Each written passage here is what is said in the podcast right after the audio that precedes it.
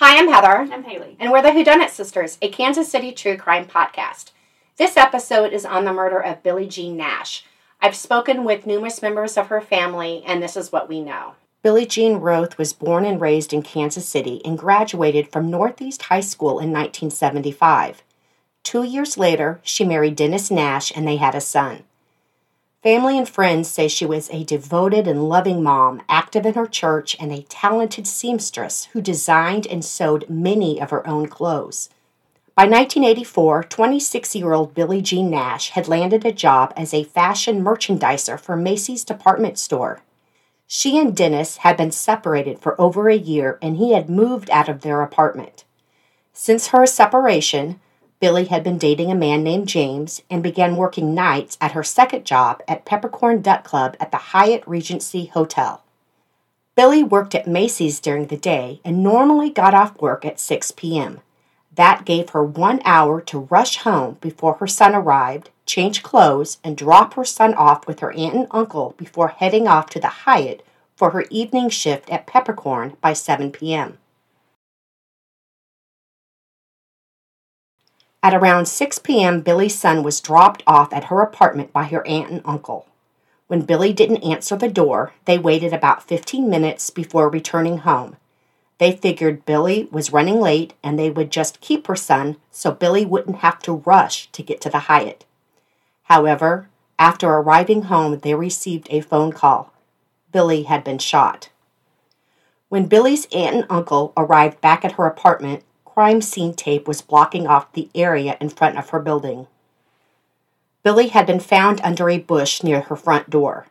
She had been shot multiple times from behind, although responding police officers originally claimed Billie had committed suicide. Homicide detectives ruled Billie's death as a murder and pieced together what happened. Billie had arrived at her apartment just before 6:30 p.m it would still have been daylight and kids were playing in the courtyard. As Billie put her apartment key into the lock to enter her building, she had no idea a man was watching her on the other side of the courtyard. That man fired multiple shots, striking Billie in the head, neck, and back. Billie was six months pregnant. She and her unborn daughter were killed instantly.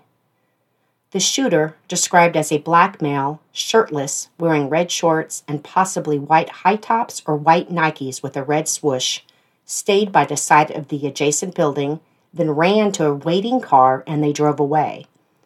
A neighbor found Billie lying under a bush near the steps of her apartment. One of her shoes was found on the top step. Her purse was lying on the ground near her body. Nothing appeared to have been taken. The police had Billie's aunt enter her apartment to see if anything was missing. Billie had kept a photo of her and her boyfriend on top of her TV. That photo was the only item missing. Detectives never found a motive for Billie's homicide, and a suspect has never been named. Despite this, Billie Jean Nash is not listed on the Kansas City Unsolved Homicide website and there has been no media coverage of her murder since January 1985. Are you ready to dive into the dark and twisted world of true crime? Do you want to hear the stories of the most notorious mobsters and killers from a former cop who was there? Then you need to listen to Gangland Wire. Hosted by Gary Jenkins, a retired Kansas City police detective, Gangland Wire takes you behind the scenes of the investigation into killers like Bob Berdella, the battle for the River Quay, and the Civella Spero War. Gangland Wire is available on Apple, Spotify, and all other apps. Don't miss this chance to get inside the mind of a true crime expert. So, you said they talk. You've talked to uh, family members. I have talked to family members. Now, Billie found out that her boyfriend James was also seeing someone else. Mm-hmm. And this other woman became suspicious of James and followed him back to Billie's house. And she talked with Billie, and offered her $10,000 if she and her son would move away. And Billie said no. Now this this woman was also she had bought her James an apartment. She was paying for an apartment. She bought him a truck, she bought him a boat, she bought him a motorcycle. And there's part of me that thinks that, you know, if she was going to offer Billie $10,000 to move away, then she could have also have paid someone to That's kill her. I was just thinking. Right. About three weeks before Billie was murdered, she someone was following her, and she told numerous people that she felt like she was being followed, and a she saw that car a car following her the day she was killed. James, after Billie's murder, James said he lost her key. He didn't have the key to her apartment. I do believe the boyfriend when he said, "Hey, I lost my key." Right. Because I, well, I'm thinking that maybe the um, James's girlfriend snatched it, and also how jealous she could be if she's that jealous. Obviously, if she's going to get a hitman, um, I think she snatched the photo. Right, because she would have been in the house when she was talking to Billie, and then she would, you know, she saw that picture on the TV, and so I, I could, yeah, I see that, and that's that's that's where I'm leaning too. Is I mean, we're not detectives, but if I had a hunch, I'm going with the other woman being so jealous, jealous with Billie being pregnant with her man's child, and Billie. Who if she even knew that? I mean, She when she met her, she was pregnant. Oh, she saw She her. saw. She would have seen, and she asked James, "Is that your is that your baby?" And James turned around and walked away. do we have um, who that woman is? Yes, she's gotten in trouble before, check fraud. She uh, in the eighties, eighty eight. She and her husband were involved in drugs, and she went out to California to get some drugs to bring back to Kansas City to sell. Um, I think it was involved with the Crips, and she was burned alive.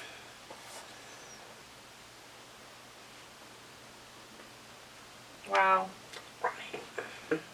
the aunt has spoken with uh, detectives and she's really wanting to see this opened and she's wanting to get a billboard out there and they're really hoping that someone comes forward with information and Do we have information on the car? no no information on the car not the one that was seen that drove away no only on the the, the shooter so we're just begging please if anyone knows anything to come forward and get get this case solved for billie's family Let's get her name um, out there again. You know? Right. I mean, no one's been talking about her for all this time. And this beautiful woman murdered her baby, unborn baby. 1984. That it has been a long time. She was a wonderful person, and they would really like to have answers on this. Thank you for watching. Thanks. Bye.